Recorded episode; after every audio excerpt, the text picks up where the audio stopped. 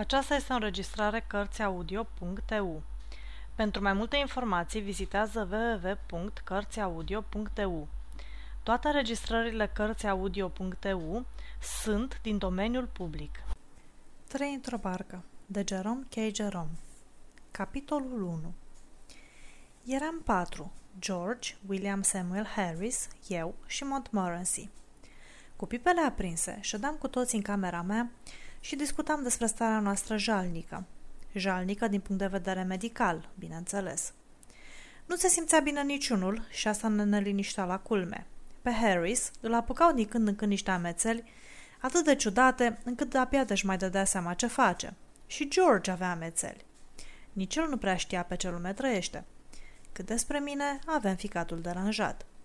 Știam că am ficatul deranjat, deoarece numai cu puțin înainte citisem o reclamă de pilule hepatice, unde erau descrise amănunțit diversele simptome după care îți poți da seama că ficatul nu funcționează cum trebuie. Eu aveam toate aceste simptome.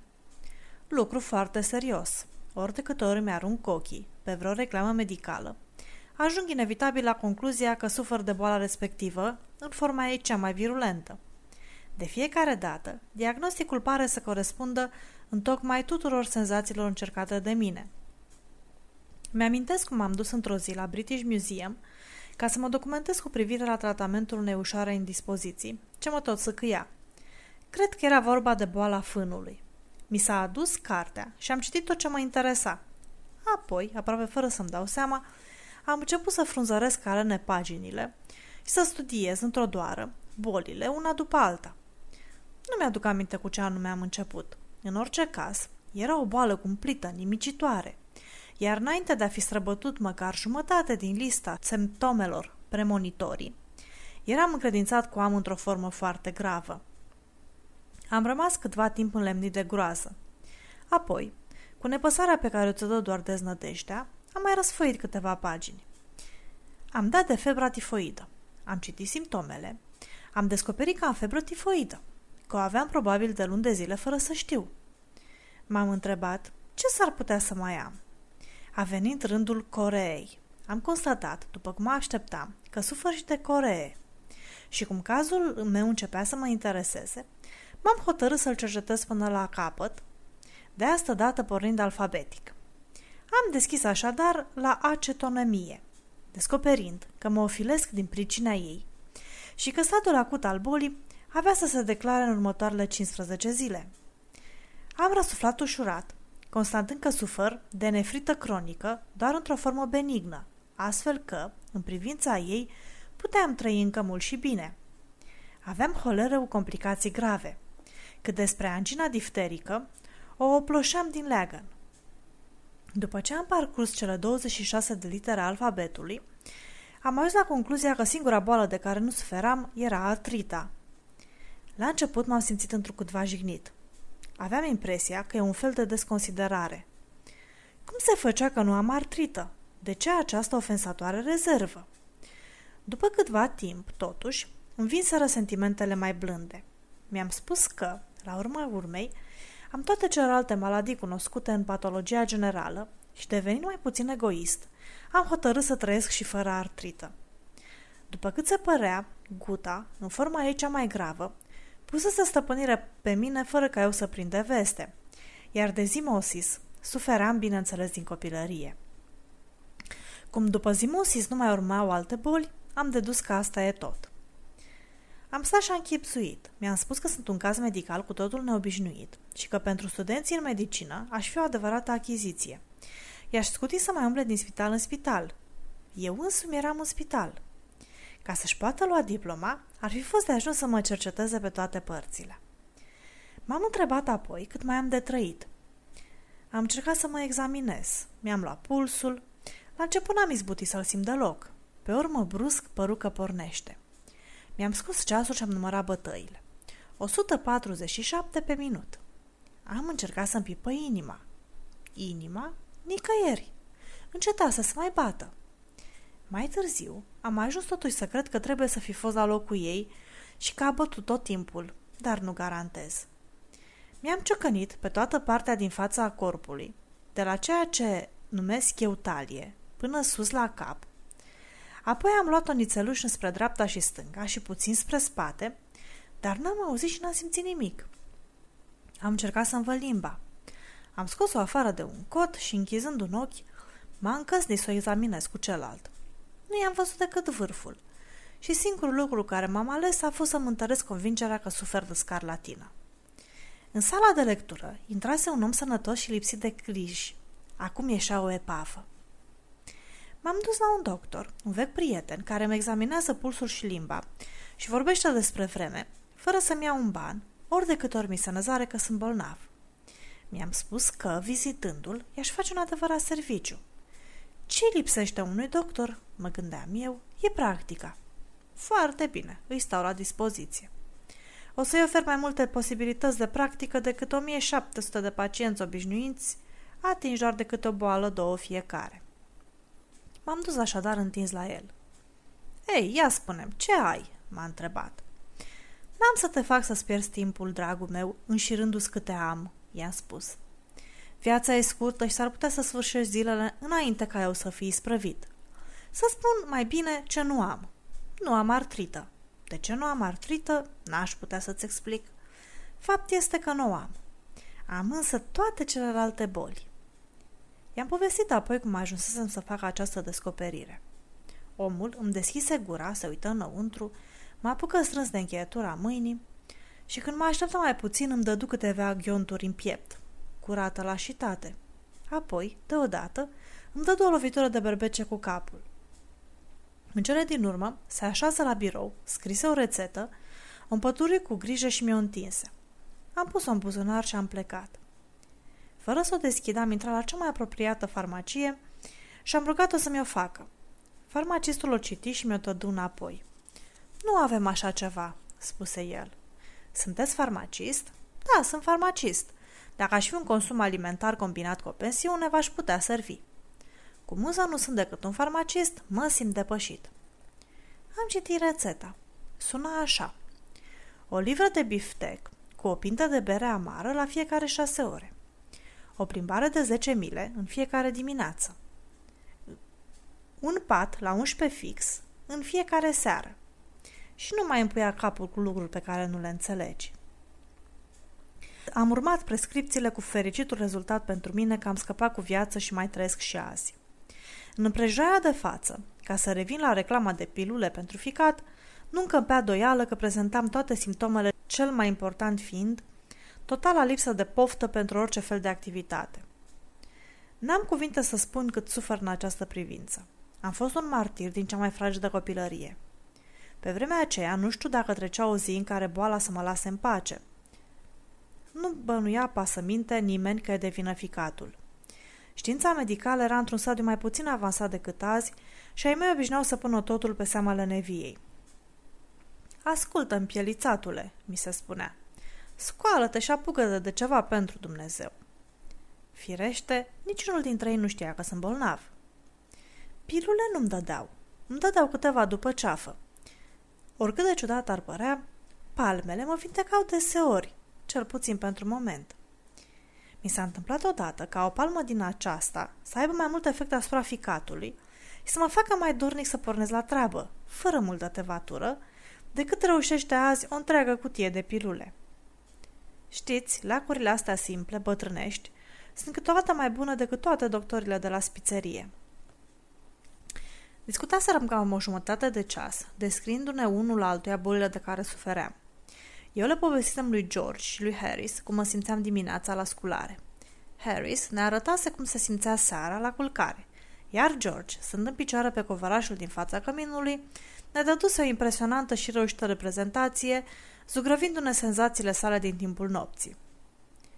George își închipuie doar că e bolnav. De fapt, nu are niciodată nimic. În acest moment, doamna Popeț bătu la ușă, întrebând dacă vrem să cinăm.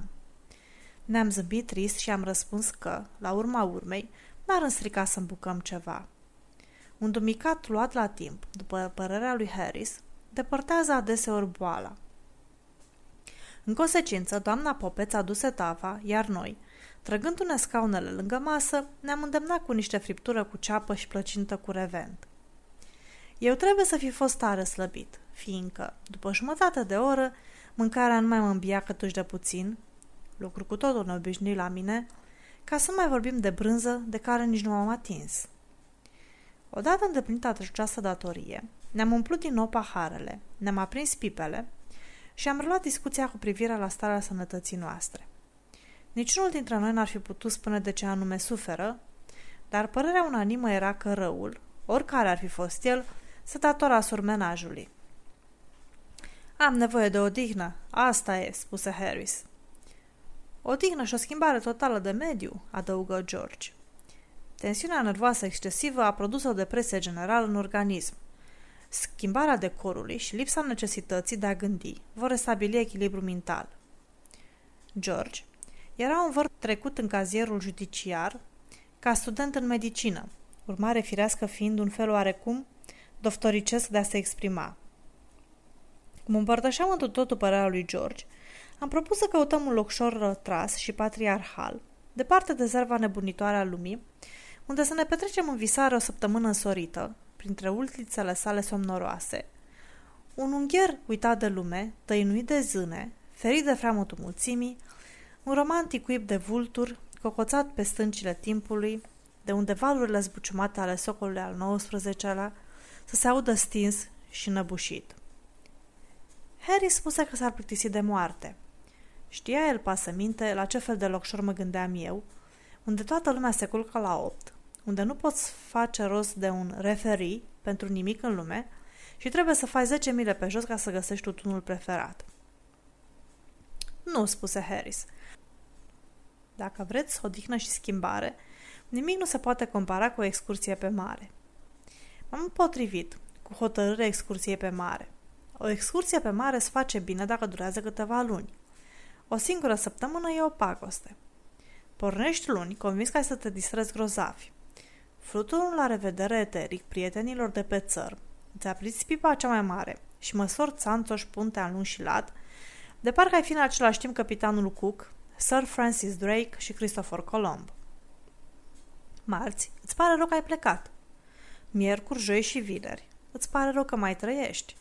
Sâmbătă, în sfârșit ești în stare să înghiți puțin suc de carne și să șezi pe punte, un te răspuns cu un sărâs șters și prostesc persoanelor compătimitoare care te întreabă cum te mai simți. Duminică ești iar în picioare și mănânci stravăn.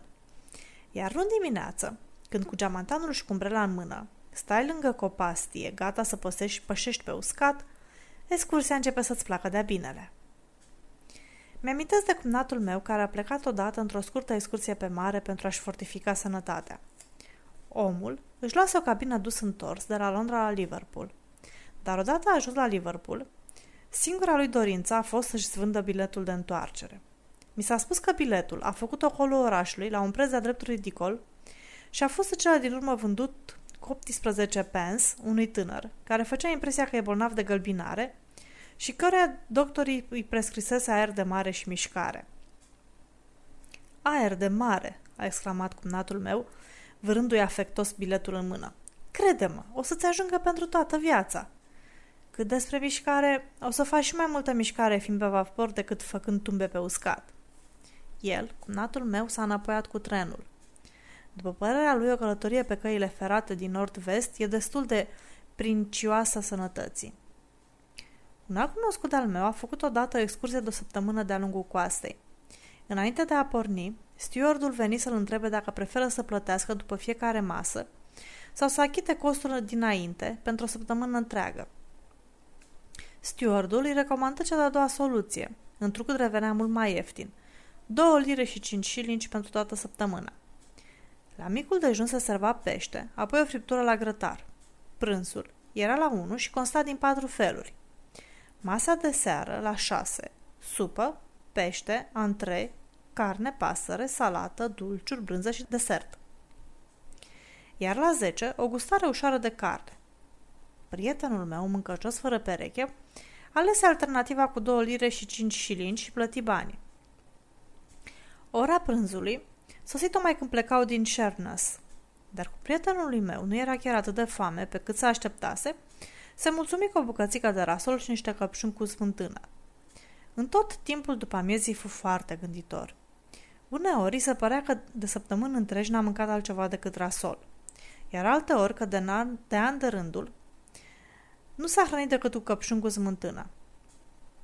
Nu-i vorbă, nici rasolul, nici căpșunile cu smântână nu păreau din calea afară de mulțumite. Nu-și găsea deloc a stâmpăr în stomacul lui. La șase, venirea să anunță că se servește masa de seară. Vestea nu te stârni în trânsul niciun fel de entuziasm, dar omul se gândi că, totuși, trebuie să consume ceva din cele două lire și cinci șilingi, așa că, ținându-se de fringhi și de alte obiecte întâlnite în cale, coboră în sala de mese. Un miros plăcut de ceapă și șuncă prăjită, amestecat cu cel de pește fript și legume, îl întâmpină în capul scării. Apoi, a apărut stewardul să-l întrebe cu un zâmbet mieros. Ce să vă aduc, domnule?" Dum afară de aici," răspunse el cu o voce stinsă. L-au urcat pe puncte în grabă, l-au proptit de bara tripordului și l-au lăsat acolo. În următoarele patru zile, prietenul meu duse o viață simplă și neprihănită, hrănindu-se cu pesmeți marinărești și sifon. Dar spre sâmbătă își veni în fire, trecând la un regim de ceai slab și pâine prăjită, pentru ca luni să se îndoape de zor cu supă de pui. Părăsi vaporul marți și pe când acesta se îndepărta de debarcader, el îl urmărea cu o privire plină de regret. Ia uite-l cum se duce, oftă el, cum se mai duce cu mâncarea de încă două lire la bord, mâncare ce mi aparține, dar de care n-am avut parte. Dacă i s-ar mai fi dat o zi, susținea el, nu s-ar fi lăsat în niciun caz, caz gubaș. Așa se face că am strâmbat din nas, auzind de excursia pe mare. Nu pentru că n-aș fi garantat de mine, le-am explicat eu. N-am avut niciodată rău de mare. Mă temeam însă pentru George. George era încredințat că se va simți perfect. Excursia îi surâdea, dar ne sfătuia pe Harris și pe mine nici să ne gândim la așa ceva, fiindcă, puneam mâna în foc, că o să ne fie rău la amândoi. Harris răspunse că pentru el a fost întotdeauna un mister cum de izbustesc unii să se îmbolnăvească de rău de mare. Probabil că o fac din adins, din dorința de a poza. El, unul, ar fi dorit adesea să încerce aceste senzații, dar n-a izbutit niciodată. Se apucă după aceea să ne spună baliverne despre o traversare a canalului Mânecii, pe vremea atât de rea, încât toți pasagerii au trebuit să fie legați de paturi, singurii muritori de la bord cărora nu era rău fiind el și capitanul vasului. Alte ori scăpau tefer numai el și secundul. Într-un cuvânt, de obicei el și încă cineva. Și dacă nu el și încă cineva, atunci numai Harry singur. Oricât de ciudat s-ar părea, dar nimeni nu suferea de rău de mare, pe uscat. Pe mare întâlnești asemenea bolnav cu duiumul, vapoare întregi. Dar pe uscat nu mi-a fost încă dat să întâlnesc un om care să știe măcar ce înseamnă să ai rău de mare. Unde se ascund atunci când sunt pe uscat miile și miile de marinari nepricepuți care mișnă pe orice vapor, e un mister. Dacă majoritatea oamenilor ar fi ca și cetățeanul pe care l-am văzut într-o zi pe vaporul de Yarmouth, aș dezlega ușor această enigmă. Dacă nu mă înșel, numai bine trecusem de digul Southend, când l-am văzut pe respectivul cetățean a plecat printr-un hublou într-o poziție foarte periculoasă. M-a apropiat ca să încerc să salvez. Hei, trage-te mai înăuntru!" i-am strigat zgâlțâindu-l. Hai să cazi în apă!" Măcar de-aș șcădea, fu singurul răspuns pe care l-am putut smulge. Și a trebuit să-l las acolo. Peste vreo trei săptămâni am întâlnit din nou, în cafeneaua unui hotel din Bath. Vorbea despre călătorile sale și povestea cu înflăcărare cât de mult îndrăgește marea. Dacă sufăr de rău de mare? Răspundea el la întrebarea plină de invidie a unui tânăr cu înfățișare blajină. E drept, nici eu nu m-am simțit în apele mele odată. Asta s-a întâmplat lângă capul Horn. Vaporul a naufragiat a doua zi. L-am întrebat. Nu ți s-a făcut rău într-o zi în fața digului Southend când încercai să te arunci în apă? Digul Southend? exclamă el cu un aer tare nedumerit. Da, în drum spre Yarmouth. Vineri s-au împlinit trei săptămâni. A, da, făcu el lumindu-se la chip. Acum îmi amintesc. Să nu mă întreb ce durere groaznică de cap am avut în după amiaza aceea. Știi, din pricina murăturilor. Cele mai infecte murături pe care le-am gustat vreodată pe un vapor care se respectă. Ai mâncat și dumneata din ele? În ce mă privește, am descoperit un preventiv excelent împotriva răului de mare. Legănatul. Stai în mijlocul punții și, când vasul se ridică și se coboară, îți lege în corpul înainte și înapoi, astfel ca să te ții mereu vertical. Când se ridică prova, te apleci în față, până ce punte aproape că ți atinge nasul. Iar când se ridică pupa, te apleci pe spate. Un ceas, două merge de minune. De fericire însă, nu te poți legăna o săptămână. Să luăm în sus pe Tamisa, propuse George. Am avea, afirmă el, aer curat, mișcare și odihnă. Continua schimbarea de decor ne-ar ține mintea trează. Inclusiv bruma de minte ce a rămas lui Harris, iar munca, deloc ușoară, ne-ar da poftă de mâncare și ne-ar face să dormim ca pruncii. După părerea lui Harris însă, George ar trebui să evite tot ce tinde să-l facă mai somnoros decât el de obicei. Treaba asta s-ar putea dovedi primejdioasă. Nu prea înțelegea, zicea Harris, cum o să poată dormi George mai mult decât dormea acum, având în vedere că ziua nu are decât 24 de ore, atât iarna cât și vara. Și mai era de părere că, dacă o să dormă mai mult, s-ar putea tot atât de bine să însemne că e mort și în felul acesta ar economisi banii pentru masă și casă. Lăsând asta la o parte, lui Harris, Tami se convenea de minune. Și cum convenea de minune și mie, Harris și cu mine am găsit strașnică ideea lui George. Am spus amândoi pe un astfel de ton, încât părea să ne mirăm cum de poate fi George atât de deștept. Singurul pe care nu te entuziasma ideea lui George era Montmorency. Montmorency nu s-a dat niciodată în vânt după Tamisa. Vă vă convine, părea el să spună. Vă vă place, dar mie nu. Ce să fac eu pe Tamisa? Peisajele nu sunt genul meu și nici de fumat nu fumez. Iar dacă am să dorm, o să vă apucați să faceți tot felul de nebunii cu barca și o să mă aruncați în apă. Părerea mea, dacă vreți să știți, e că toată povestea asta e nebunie curată. Dar cum eram trei contra unul, propunerea fu adoptată.